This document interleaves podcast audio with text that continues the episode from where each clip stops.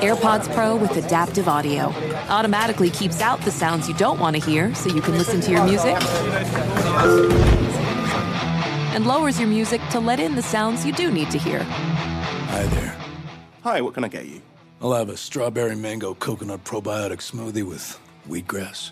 Anything else? Extra wheatgrass. Here you go.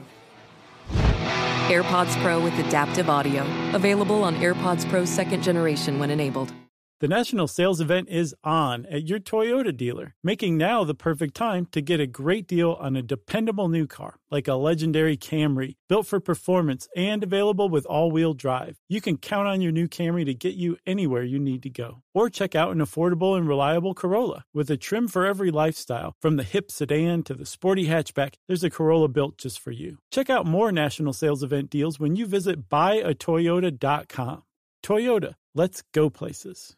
Welcome to 500 Greatest Songs, a podcast based on Rolling Stone's hugely popular, influential, and sometimes controversial list. I'm Brittany Spanos. And I'm Rob Sheffield. We're here to shed light on the greatest songs ever made and discover what makes them so great. From classics like Fleetwood Mac's Dreams to the Ronettes' Be My Baby, and modern day classics like The Killers' Mr. Brightside. Listen to Rolling Stone's 500 Greatest Songs on the iHeartRadio app, Apple Podcasts, or wherever you get your podcasts. Hey Sarah, I love that spring break vlog you posted on Zigazoo. OMG, you watched it? Yeah, it was edited so well.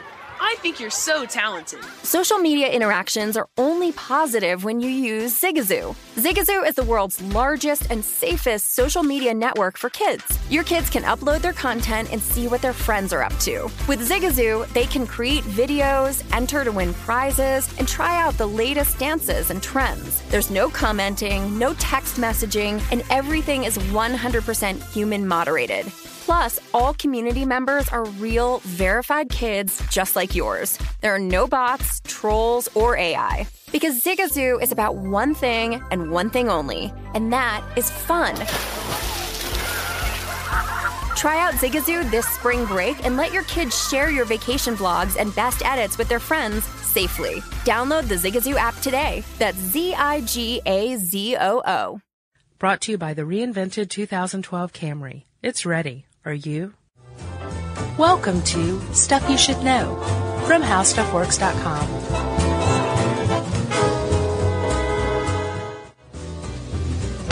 Hey, and welcome to the podcast. I'm Josh Clark. With me, as always, is Charles W. Chuck Bryant, and that makes this Stuff You Should Know kind of a special edition, really. We don't usually, like, hop on news stories. Yeah, you can't ignore this stuff. And I guess probably releasing something like a full week after it happens Isn't um, is not hopping on, but Right. still. No, it's uh, people have concerns, and uh, there's a lot of information flying around. Everyone's trying to explain this thing in the simplest terms, and since that's what we do for a living, Yeah.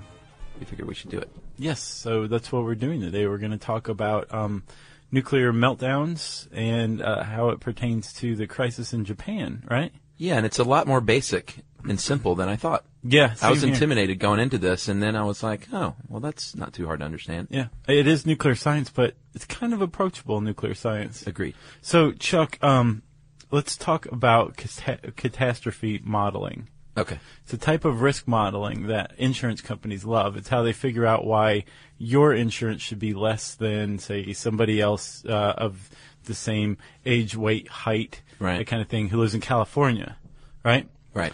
Um, My former self. yeah. Yeah. So you can actually um, take a, a catastrophe model, right, and plug in every variable you can think of, and what you'll spit out is um, basically a a a curve, a graph of probability Sure. of an accident happening, Right. and then say like the the level of damage that will happen. Okay. Okay. So if you do this over, like, say, a 10,000 year catalog, you can figure out how often, say, a 9.0 earthquake is going to hit Japan. Gotcha. And you can figure that out by choosing a probability. Let's say there's 4% probability of a 9.0 happening. Okay. You can find that that pops up maybe 40 times over a 10,000 year scale. Mm-hmm. And what you have then is that that's a 1 in 250 year probability. Okay. That's where they get the predictor. Yeah, exactly. And that's why um, power plants are that's how they're built to withstand something like a once in a 250 year quake. Saying it could happen in this area, so we need to account for it. Right, and it's based on the dynamics, the geophysical dynamics of an earthquake of a 9.0 magnitude, right? Right. Because you've got all that plugged into the model. You figure out how much, how bad it's going to be, how often it's going to happen, and then you build accordingly. And these, uh, the plants on the north coast of Japan, the uh, TEPCO's Tokyo Electric Power Company, right? Right. Uh, their uh, Daiichi and Daini plants, um, number one and number two plants in Fukushima, um, were built to withstand a 250 year quake, which is exactly what they got on March 11th. Yeah, they were, and they withstood it. They did. Everything went fine. Uh huh. They The- shut down the, the uh, reactors, which is what's supposed to happen. Toot sweet. And, but the problem was it, it withstood an earthquake, a huge earthquake, um, possibly the most massive earthquake that's ever hit Japan, but it didn't withstand the tsunami. It, this model, whatever the model it was built for, did not predict the tsunami. It Right. didn't take it into account, and that's why we have this this crisis right now, right? Yeah. So we should probably also mention that the the focus right now is on um, you know this nuclear potential nuclear meltdown. But um, I mean, the tsunami's up to like I think fifteen thousand dead and missing now, just from the tsunami alone. Are they calculating the tsunami different from the earthquake, as far as that goes? I read tsunami, Okay. so possibly Because I read seven thousand, but that might just be maybe there's different numbers. that could no. I think that's just dead. This is like fifteen thousand dead and missing. Oh, okay. So, yeah. But now you've got an earthquake that just knocked down a bunch of stuff. Mhm. You have a tsunami that took out entire towns, and then you have this this nuclear crisis that's unfolding.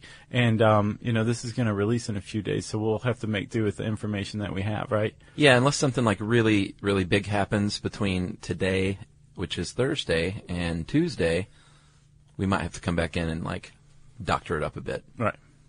But And this is what we- we're going with for now. Yes. So, Chuck, let's talk a little bit about how, uh, if you walk around a nuclear power plant, what are you going to find? What's going on there? Well, it's pretty easy actually, um, and this is something that I didn't know because I didn't know a whole lot about nuclear power at all Right. until this happened. And uh, basically, what a nuclear power plant does is it creates one of the oldest models for creating energy, which is steam powered uh, turbines. Right. Uh, and how they do that, they basically use uh, nuclear fuel, which these days is enriched uranium. Mhm. Uh, the uranium atom split creates a lot of heat. Uh, neutrons flying around also creates is, is created by that process. Right. And this heat boils water. In the case of these uh, uh, reactors, these are water boiling reactors, and we'll talk about more of the the Mark One here in a minute. And it produces basically it boils this water, produces steam. That steam drives a turbine, generates power, about a gigawatt of electricity at full power, which is a lot. Right, and um, that is a tremendous amount. And at full power, um, the heat that's being put out, um, Marshall, who wrote a really cool, he's the founder of the site. He can- he's still got it. Yes, yes, he does. He wrote a very um, incredible article in record time called "How Japan's Nuclear Crisis Works." But um, uh, he he said that this puts out the heat um, akin, uh, that's akin to about a billion watt bulb when Yeah. it's at full power. It's the hot. Thing, the thing is, obviously, you don't always need your nuclear reactors to be running at full power. No. So um, what you do is you modulate how much heat is being put out by um, using what are called control rods. Yeah, sort of like the throttle on your gas. Right. But- But, but instead not. of yeah, but the uh, the a control rod is basically something like um, maybe a boron enriched length of metal that is inserted into the fuel rod core, right? And if you pull it out a little bit, then it heats up. If you push it in a little bit, the, it heats down. So, and, and by heat, I guess I could say it powers up and it powers down, right? Yeah, because it's attracting the neutrons. Right. and the what- neutrons are what basically make the splitting of the atom happen. And that's uh, the problem there is it's self-sustaining. So if you didn't have these control rods, it becomes, you know, its own living reaction. Well, and it, it'll just it would just keep going. As, right, it would keep going as long as you can, can as long as you could keep it cool. It'd just be running at max power all the time. Yeah. Right. Now, when an earthquake hits, one of the um, fail safes designed into any nuclear reactor is that the control rods are going to get jammed in all the way, which is called scramming. And when the um, when the reactor is scrammed, all the control rods are shut down. Yeah, or all the- the, um, sure. fuel rods are shut down because there's these control rods just accepting all the neutrons. And like you said, the neutrons are the active ingredient in nuclear fission because they're just making all the atoms Yeah. in the surrounding area unstable, right? Yeah, but it's important to point out that even when they're fully inserted and it's shut down, it's still creating heat. And here's the problem. that Small amount of heat, but it's enough heat if left unchecked to potentially cause what's called a meltdown. Right. So this heat that you're talking about, Chuck, is called decay heat. Yeah. And I've read places where it lasts a week. I've read that it lasts for a year. And I think it actually lasts for a year. It takes a year for a fuel rod to actually shut down to to go And to a cool cold down? shutdown state. Wow. Where like it doesn't need to be cooled any longer with water, right? Wow. So uh, when you scram something like they did on March 11th, it's not just going to cool down right away, and that's the problem that we're dealing with right now. Is this decay heat, which, like you said, is still it's it's a ridiculous amount of heat, and it requires tons of cooling, right? Yes. Which normally should be fine because the Daiichi plant with reactors one through four have cooling systems and lots of them, right? Yeah, it's a closed loop. Uh, so what happens is the water boils and creates a lot of pressure. Uh, the pressure is released via steam. Uh, and the steam actually gets cooled, condensed, and reused like a closed loop air conditioning system. Sure. Not a whole lot different. And uh, the water is recirculated. That water is recirculated back through the system with these electric pumps. Right. And those electric pumps are the key to keeping everything cool. And the problem, uh, well, well, we'll get to the problem. Um, they have a lot of fail safes in place because, you know, they don't just plug the pump into the wall and say, all right, we're good to go. Right. Because that would be bad if the power went down. Uh, there are backup electric pumps. There are backup, uh, if, if the power goes down, you can actually, um, because I believe it's using its own nuclear power to gener- to operate Right. these pumps This at is first. A, this is an electricity generating nuclear power plant. So it's right? running itself. But Right. once the plant shuts down, which is what they did, they say, okay, we can grab electricity from the grid. Right. But the grid shut down. Yes, the is earthquake shut the grid down too. Pr- Pretty much right after the Yeah. um, control rods were scrammed into the into the reactors. So they have another backup. They're like, all right, we got these diesel generators, which are diesel generators are great. They do a great job. Uh, tsunami comes in, Mm-hmm. water on top of electrical, or I'm sorry, diesel generators, uh, makes them to not operate. Yeah, they were submerged. They weren't designed to operate in submerged No. conditions. And then they said, all right, we've got all these backups in place. The final backup we have is a battery system. Yeah. Battery system kicked in. It worked great, but the problem is it only works for a little bit of, you know, like how many hours? I don't know if it said. A few. Several hours. Yeah. Because the idea is that the battery system is in dire emergency until you get the grid back going, which shouldn't take that long. Right. Um, now, also, trans- uh, transportation was knocked out. Supply routes are knocked out. Yeah. There's no power. They tried to get more diesel generators there, but they just couldn't get them in time. Right. Um, so we have a nuclear power plant without power to run these cooling systems.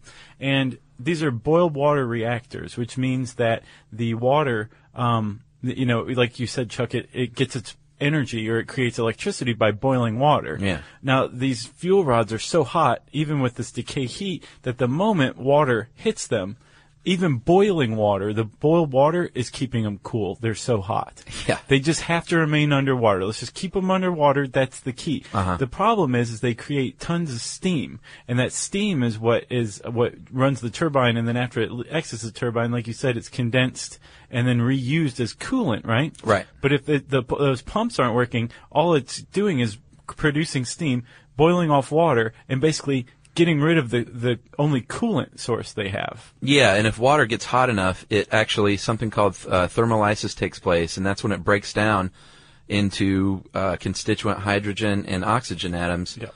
or in this case, um, hydrogen gas, Right. which is really, really explosive. And that's that's actually a pretty normal byproduct of even like the proper functioning of a boiled water reactor plant. Yeah. So they have procedures in place to vent steam normally, but they burn the hydrogen off in a slow, controlled burn. Right. When they're venting it. Right. To to reduce radioactivity and to you know keep explosions from happening. Sure. Now you may be wondering why would they design a system with that uses water to cool and and nothing else. Right. The the point the the whole reason that somebody ever designed the Mark 1 or boiled water reactor is that it's it actually has a failsafe built in. The fact that it uses water as a coolant Uh-huh. and what's called a neutron modulator, Right. which keeps that thing from going like out of control past, you know, just a sustained max power nuclear fission, Right. is whatever you're using as a new, neutron modulator Uh-huh. or moderator. I'm sorry. So as long as the neutron moderator there, you can have fission, nuclear fission. Mm-hmm. But if the if you can't get the control rods in in time, Right. and the coolant goes away, the the fuel actually won't be able to continue in a fission state because the neutron mod- moderator is not there. Right. So you don't have the coolant, but at least you don't have a meltdown um, from nuclear fission, Right. or- which is really horrible, right? So that's why they have this boiled water reactor. But the problem is this water served as a failsafe and its Achilles heel. Uh, and in this case, Josh, the hydrogen gas we were talking about, the normal reaction, got worse because the water boiled away. These fuel tubes were now exposed to air. Right. They got really, really hot and started cracking. And uh, the little uranium fuel pellets, I think they're the size of a Tootsie Roll, is that Mhm. right? Uh, they overheated and, and cracked and allowed water to get in there, and water's not supposed to be in there. No. And that's where you had this massive hydrogen gas explosion. Right. In, I think, was it one of them? Yeah, reactor or two of them. I think it was several different reactors had this explosion within the reactor building itself. It wasn't like the whole thing exploded. It was it was contained within the building. They hope. They think. Right. Not really. Exactly. So we're still getting news at this point because they there's a small number of people you know on the ground, Right. And they're not all like on the phone with Anderson Cooper, Right. So the information on the inside isn't that readily available right now. So there were there were several explosions, Chuck. I think it was like reactors one and three had explosions from this hydrogen gas. They were venting it. They didn't burn it off properly. Right. And the the hydrogen built up and up and up. And um, remember, you know, you need to keep these things wet. You have to keep them underwater Mm-hmm. under any circumstances whatsoever. They have to be cooled constantly. They have to remain underwater. So without these backup generators, without the um, battery powered generators, without their normal electricity, without anything, Uh-huh. they finally decide we need to flood these things with seawater, boron enriched seawater. And it was Yeah. a chemical reaction between the seawater and the hydrogen that caused these explosions. Oh, it was. Yeah. Which we should say, this is very, very, very, very important. Th- that was a conventional chemical explosion, right? Yeah, it was not a nuclear bomb. Right. It's not it's not possible for a nuclear reactor to blow up like in a nuclear explosion. It's not No. possible. The danger, uh, like with Chernobyl and anything, is is leaking radiation. It's not like a, a Hiroshima type of event. Right. So that happens. Um, to to create a nuclear bomb, what you have to do is take um, radioactive material that in a subcritical state, which is like what you might have in your front pocket right now, Chuck. Right. Right. It's just plain old lump of uranium. Who cares, right? Right. And you have to explode it so fast to create a chain reaction that uses up all of that subcritical material that it skips over the critical stage and goes right into supercritical Right. the precision that that requires makes it that there's probably like five people on the planet right now that know how to build a nuclear bomb like that. Right. You can't just do that with fuel. The big threat is the melting of the fuel, right? Right. And so they flooded it with seawater to, which ruins the reactors forever, by Right. the way, we should mention. But that's a better scenario. And apparently these are 40 year old reactors that were not on its last legs as far as they were about to break, but they were near the end of their operating lifespan. Do you want to hear something horrible? No.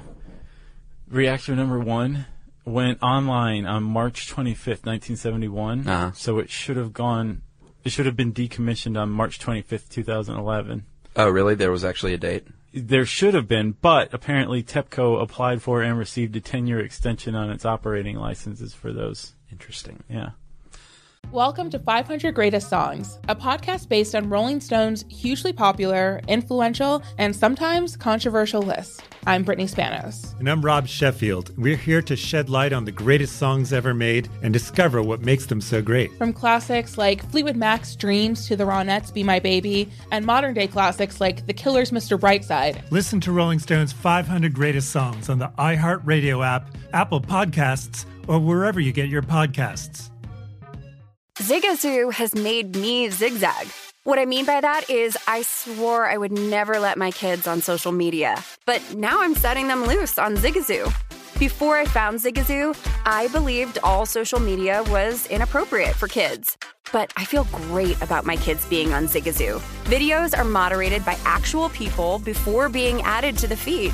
Zigazoo is a space for kids to post videos they've created and to share them with other kids just like them. And since there are no comments or messaging, you don't have to worry about mean comments on your kids' videos. And you need parental consent before joining Zigazoo. Bottom line, it's a space that prioritizes data safety for kids. Oh, but don't take my word for it. Zigazoo is KidSafe COPPA certified. So, weigh everything Zigazoo has to offer. Maybe you'll zigzag too. Zigazoo, a social network for kids. Download the Zigazoo app today. So, what, what, what we have some information here. What does this all mean to the world at large? Well, here's the big problem. Like we said, the the fuel isn't going to explode, but it's going to melt, right? And you said, Chuck, that these little fuel pellets in the fuel rods are like the size of a tootsie roll. Yeah. and about the shape, right? If it melts, if this when this stuff hits air, it begins to melt, and if it melts, it will no longer be able to be cooled because it's going to be a big flat, dense glob of nuclear fuel that's melting. and collecting inside of this containment vessel. Right. So the operative word is containment vessel. Right. This extremely hot nuclear fuel that's forming a pool can conceivably melt through the containment vessel. Yeah. And once that happens, uh, if it when it encounters the concrete barrier, this which is like the fail-safe of failsafes, this it's, it should not be able to melt through that. It's possible it could, and if it does, then you have you have nuclear fuel in the environment, Yeah. and that's when it's it's beyond catastrophe level. Yeah, and that's a containment vessel that's completely functional and intact, and we don't know what kind of damage these explosions have caused. They might be compromised from the inside Mhm. to make containment even more difficult. Right. Who knows at this point? So the the explosions were kind of um, jarring, you could say, right? The explosions at reactors one and three. Yes. There was a fire at um, reactor four, um, but apparently one of the big problems is a bunch of spent fuel that's no longer being cooled at reactor two, and while when this fuel melts, it, it can catch on fire. So vapor is bad enough. Right. But if it catches fire, smoke is what's really going to get you. It, it will create and carry further um, radioactive par- particles Mhm. that um, has a much longer half life than the stuff that's going to come out in the vapor. Right. That's the threat. That's a big threat. It is a big threat. Uh, so we mentioned that it was the uh, Mark One boiling water reactor that that was over there. Um, GE made these, General Electric, in the 1960s. They went online in I think 71. You said Yes. which is a long time ago. Uh, the United States has 23 of these reactors right now at 16 locations, uh, including uh, Oyster Creek in New Jersey, Dresden near Chicago, Monticello near Minneapolis. Uh, no reason to freak out right now uh, because, well, here's the deal: these these Mark One boilers are uh, are under scrutiny right now. The New York Times ran a piece about these apparently in 1972, right after they built these things. They identified weaknesses and said, "Hey, we should discontinue this because uh, there's some safety risks." Uh, one of the safety risks was a smaller containment design, which they said in 1972 might be more susceptible to explosion and rupture from a buildup of hydrogen. Wow. So that seems to be what happened here in Japan. Uh, obviously, GE's not on the hook or anything. They, you know, once you take control of your nuclear power plant as a nation, it's yours.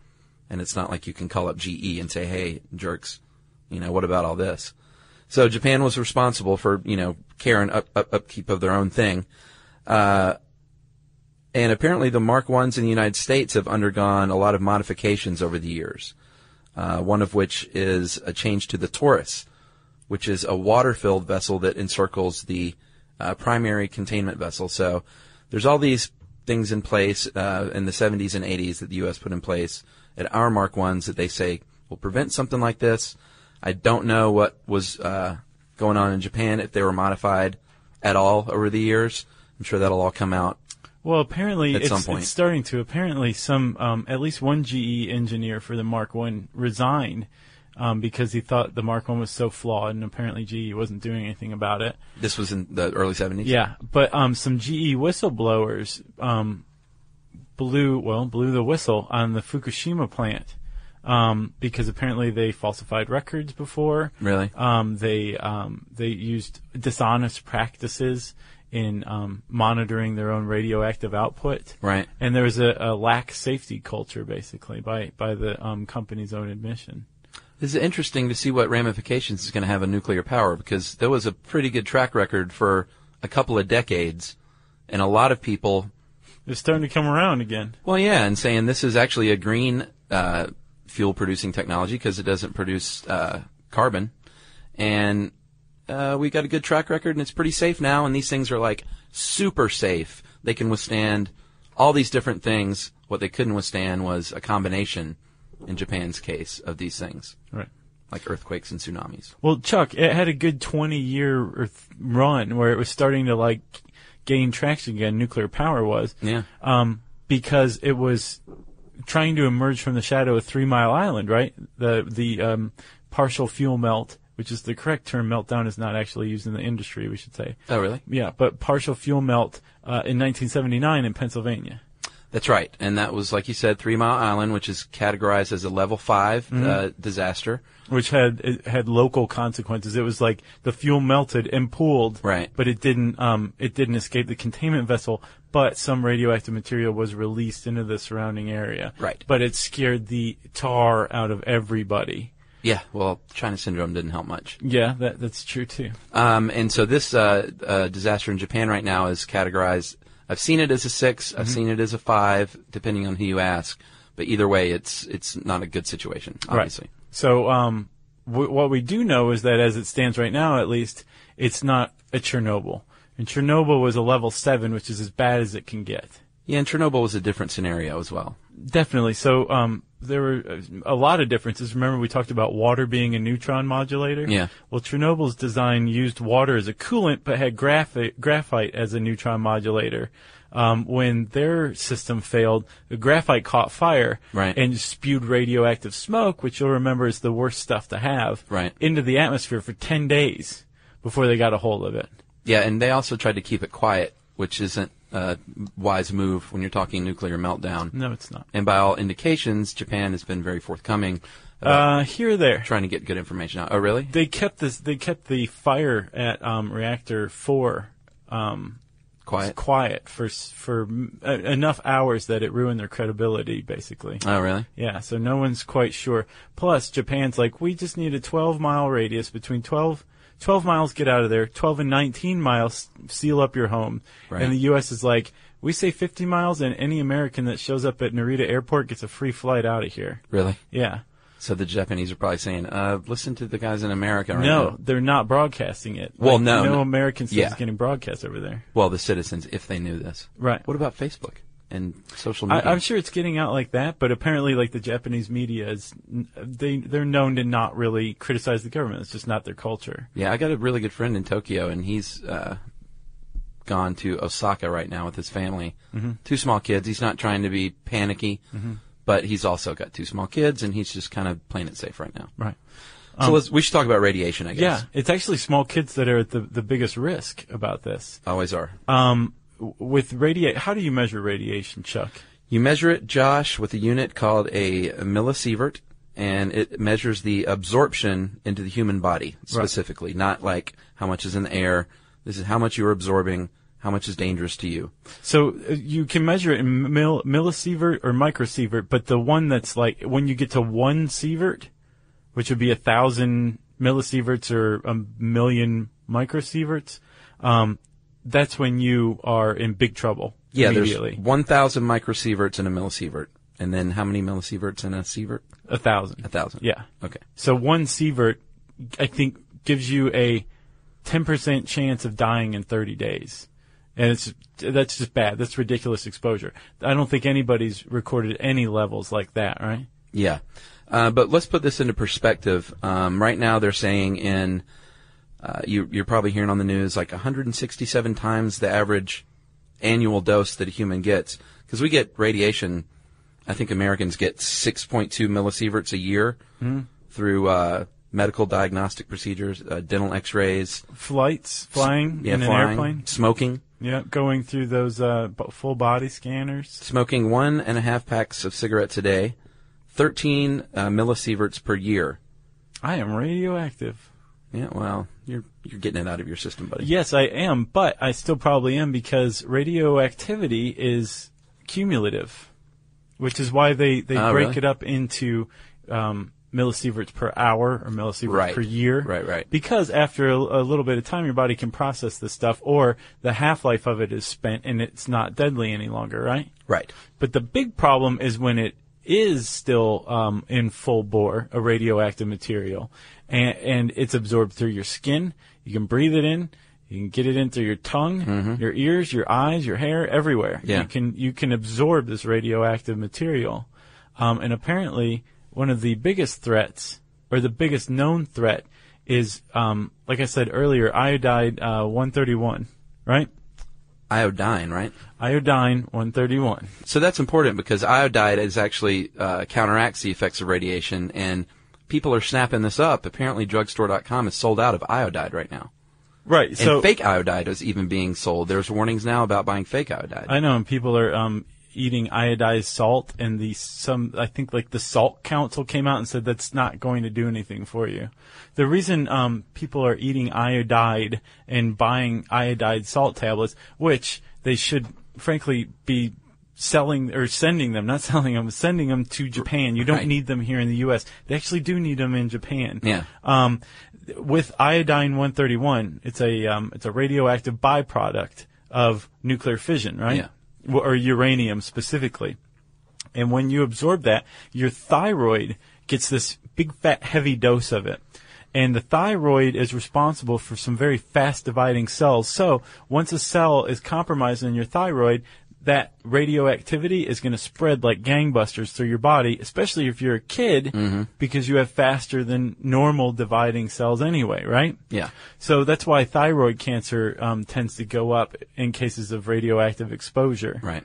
Um, if you take iodide, your thyroid actually is going to get as much iodide as it can, but it, it has a saturation level. Right. So if you if you expose it to iodide uh, before you're exposed to radioactive iodine 131, Uh-huh. your thyroid's going to be full up and be like, "Sorry, no more room for iodine here, Exactly. radioactive or otherwise." Right.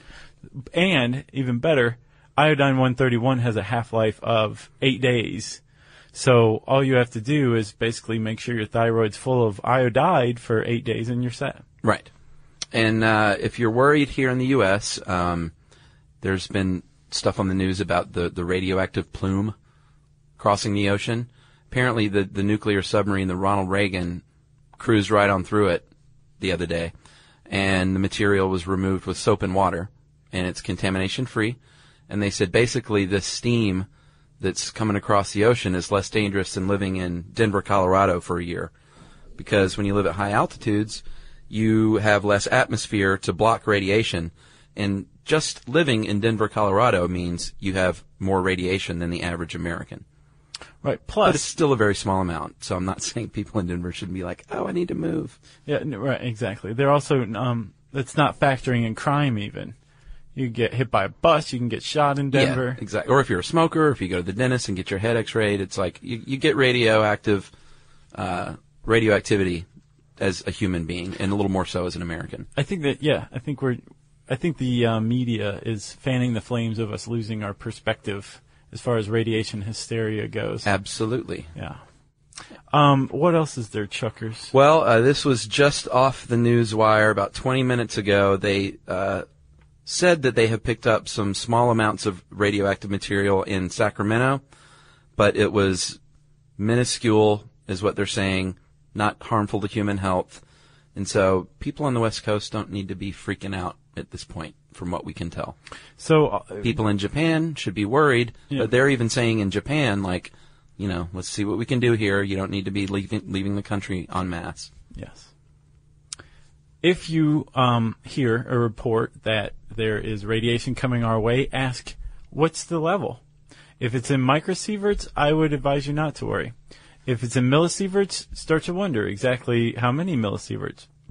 If it's um, 100 or less, then you are within EPA standards for radiation exposure. Uh, but you should probably consider maybe getting out of town for a little while. Um, but I think uh, maybe keeping a calm head and not buying up all the iodide tablets in the world is probably a good idea at this point. Yeah, I got one more little factoid that's interesting for all the uh, news agencies that are fanning the flames. Apparently, Grand Central Station, New York City, the granite there, and uh, the uranium laced stone used at the U.S. Capitol building supposedly give off enough radiation that they would not pass a nuclear power plant's licensing test. So they're pretty strict with the licensing. People walking around Grand Central Station aren't in danger of dying from nuclear radiation, so that just kind of puts it in perspective. Or are they? I wish we had that Law and Order doo doo to Yeah, that was appropriate. Well, I guess that's about it. Do you have anything else, Chuck? No. No? Okay. Hopefully you guys have a better understanding of what's going on there. I know I do. Um, our hearts and minds are with everybody in Japan. Uh, keep uh, keep thinking of them. Maybe send some money. Maybe Yeah. send some iodine. Send some life straws. Apparently, life straws are being sent over there uh, in uh, some of these rescue boxes. Yes. Kind of cool. I saw that too. Uh, and of, there's always Red Cross, right? Yes. Um, and I guess since that's about it. Oh, if you want to learn more, type in Japan's nuclear crisis in the handy search bar at howstuffworks.com. It will bring up um, a, just a really great overview of what's going on over there. Um, and since I said handy search bar, it's time for listener mail. Yeah, Josh, I thought it'd be appropriate today. You asked um, a few weeks ago about uh, if you're involved in a program that's helping the world out, send it in. We got a few of these, and we're reading them periodically. And this seemed like an appropriate podcast to do so. So uh, this is from Paul C. in Canada, and uh, he's involved in a program in northern Canada, um, helping to start up a project with a group of First Nation folks who are being super proactive about reclaiming and protecting their culture and language. The uh, and it's spelled T L I C H O. So I'm going to go with Licho or Licho. I think that's good. I'm probably wrong. Are uh, concerned that their traditional knowledge and ways of life are not being passed on to their young people, who are leaving to find jobs and go to college. In response, they are creating a program to hire some of their dedicated young people for the summer to learn their traditional ways of life. Uh, we are looking for some funding to get the program off the ground. We have applied to an organization called Small Change Fund. Uh, it struck me that you folks have a sizable Canadian brigade in your Stuff You Should Know Army, and I'm hoping that you can help me spread the word about the Small Change Fund. I'm of course biased toward my program, which is the Lichco Summer Culture Education Program. That sounds like a good program. But the Small Change Fund website as a whole is really full of great, worthwhile social and environmental programs, all looking for small amounts of startup funding, less than five grand. Uh, if you could mention the Small Change Fund website, uh, that is smallchangefund.org, to your Canadian fans, and everyone, actually, I will gladly take you guys fishing and give you all big high fives when you come up to Yellowknife NWT, which I think is Northwest Territory. I think it is. It's my guess. And uh, do a podcast on the Northern Lights, or work how caribou migration works, or how to survive in negative 40 degrees, or some other such northern thing. So that is from Paul C., and that is the smallchangefund.org, and his program is the TLICHO Summer Culture Education Program. So uh, stop by and visit. Sounds like a good program. Yeah. Thank you. That's Paul C., huh? Paul C. Thanks, Paul. Good idea. Um, if you have a good idea, or you have a good idea on how to help Japan, how about that? Yeah, specifically. Go on our Facebook, stuff, uh, facebook.com slash stuff you should know. Tweet it to us, um, SYSK podcast, or send us a plain old email to stuffpodcast at howstuffworks.com. For more on this and thousands of other topics, visit howstuffworks.com. Want more How Stuff Works? Check out our blogs on the HowStuffWorks.com homepage. Brought to you by the reinvented 2012 Camry. It's ready. Are you? Welcome to 500 Greatest Songs, a podcast based on Rolling Stone's hugely popular, influential, and sometimes controversial list. I'm Brittany Spanos. And I'm Rob Sheffield. We're here to shed light on the greatest songs ever made and discover what makes them so great. From classics like Fleetwood Mac's Dreams to the Ronettes' Be My Baby, and modern day classics like The Killers' Mr. Brightside. Listen to Rolling Stone's 500 Greatest Songs on the iHeartRadio app, Apple Podcasts, or wherever you get your podcasts. There's plenty to celebrate in March and ex-